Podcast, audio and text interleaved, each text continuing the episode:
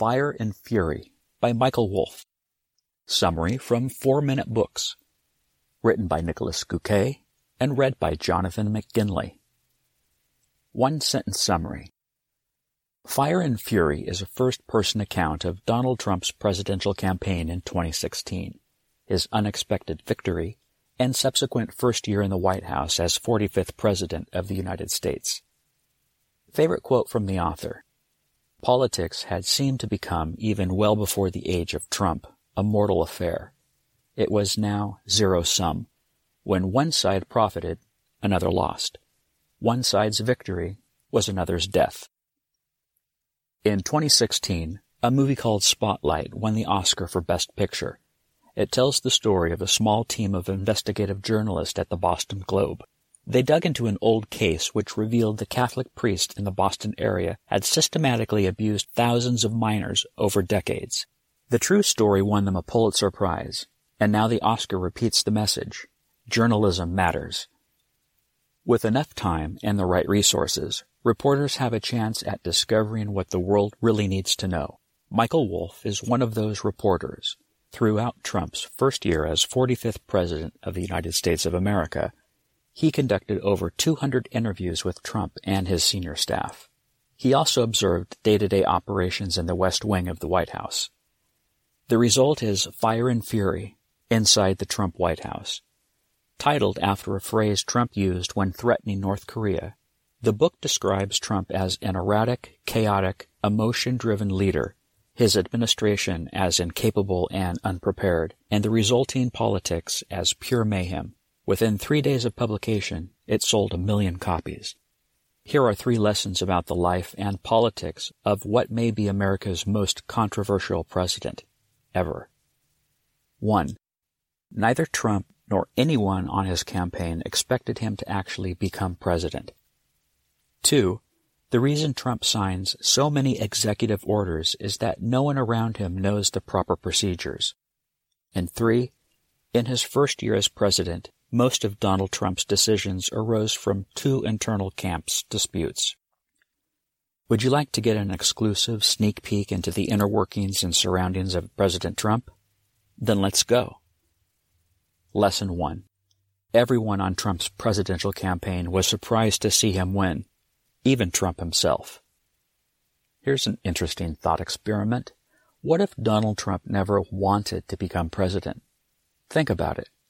He's over 70, rich, famous, and well connected. Would you want to go through the trouble? Plus, he was known for pulling all kinds of media stunts long before announcing his candidacy. What if the whole thing was set up to fail? According to Wolff's sources, that's precisely the case. First, there's Trump's idea of his own TV channel and network, which he talked about a lot during the campaign. Second, all of his advisors, like Kellyanne Conway and the son-in-law Jared Kushner, were already planning their next career moves.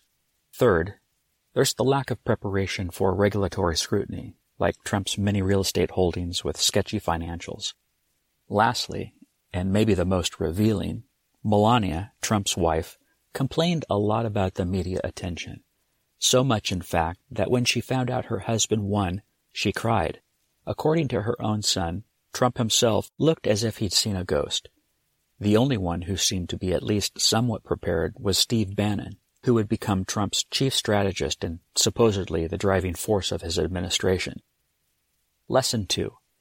Trump's executive orders are mostly a way to compensate for his staff's inability to create policy the usual way. Within seven months of Trump taking office, Bannon was fired. Thus, he ended up contributing even more derogatory public statements about Trump and those surrounding him to Wolff's book than the journalist had already recorded. Before that, however, Steve Bannon was largely considered the puppet master behind not just Trump's successful campaign, but also many of the policies he's established in his first year. That's because, and this would add even more validity to the president by accident thesis, None of Trump's senior staff seemed to have any idea about how policymaking works. They didn't know how to prepare official documents, which presented an opportunity for Bannon to push his ideas of creating shock and awe. He told someone to find out how an executive order works, which Trump only had to sign, and then ramped up on those. This not just got Trump's staff out of trouble, it also allowed Bannon to progress his conservative, right wing, economic nationalist agenda.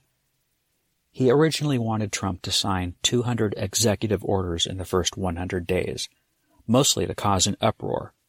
In the end, there were only 55 in 2017, but that's still five per month.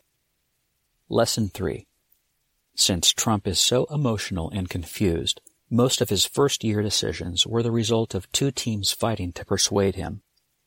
Donald Trump doesn't seem like the kind of guy who takes orders. If you look at his Twitter, within two minutes you can tell he's angry, impulsive, and unpredictable. But it's precisely because of his many cognitive biases that the people close to him can steer his decisions by pushing the right buttons. Next to Bannon, Another party that made good use of Trump's tendencies to agree with whoever speaks last is the couple Wolff refers to as Jarvanka. Ivanka Trump is Donald Trump's daughter and the wife of Jared Kushner, son of a real estate mogul and also one of Trump's advisors. Wolff says the couple took the White House jobs to minimize damage and support more democratic policies. But since that's the opposite of everything Bannon wants, the Trumpian persuasion war was now split into two camps, Jarvankaists and Bannonites.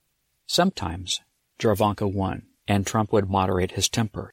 Sometimes Team Bannon won, and he'd go nuclear, literally, with another angry tweet directed at Kim Jong-un. It also didn't help that Trump lived in constant denial.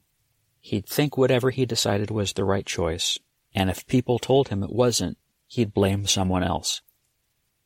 I don't know what the truth is. Maybe Donald Trump can't decide.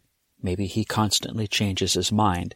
But to me, a world in which a man of either version runs the most powerful country is a scary place. Fire and Fury Review I don't like politics. They pit people against one another, and usually they don't impact your daily life all that much. That said, for a book that caused a media storm like this, I think a summary is important. Fire and Fury takes a clear stance against Trump, but whether you like him or hate him, I hope you can use it to learn something and keep an open mind. What else can you learn from the blanks? Why Trump's staff instantly fell apart after winning. Where Bannon learned to direct public attention. Which speech gave listeners a ray of hope Trump might be a good president? how firing the FBI director James Comey led to Trump's impeaching long after it happened, and why it's so hard for Trump to decide. Who would I recommend the Fire and Fury summary to? The 15 year old Republican, the 43 year old skeptic Democrat, and anyone who's constantly outraged by Donald Trump's behavior.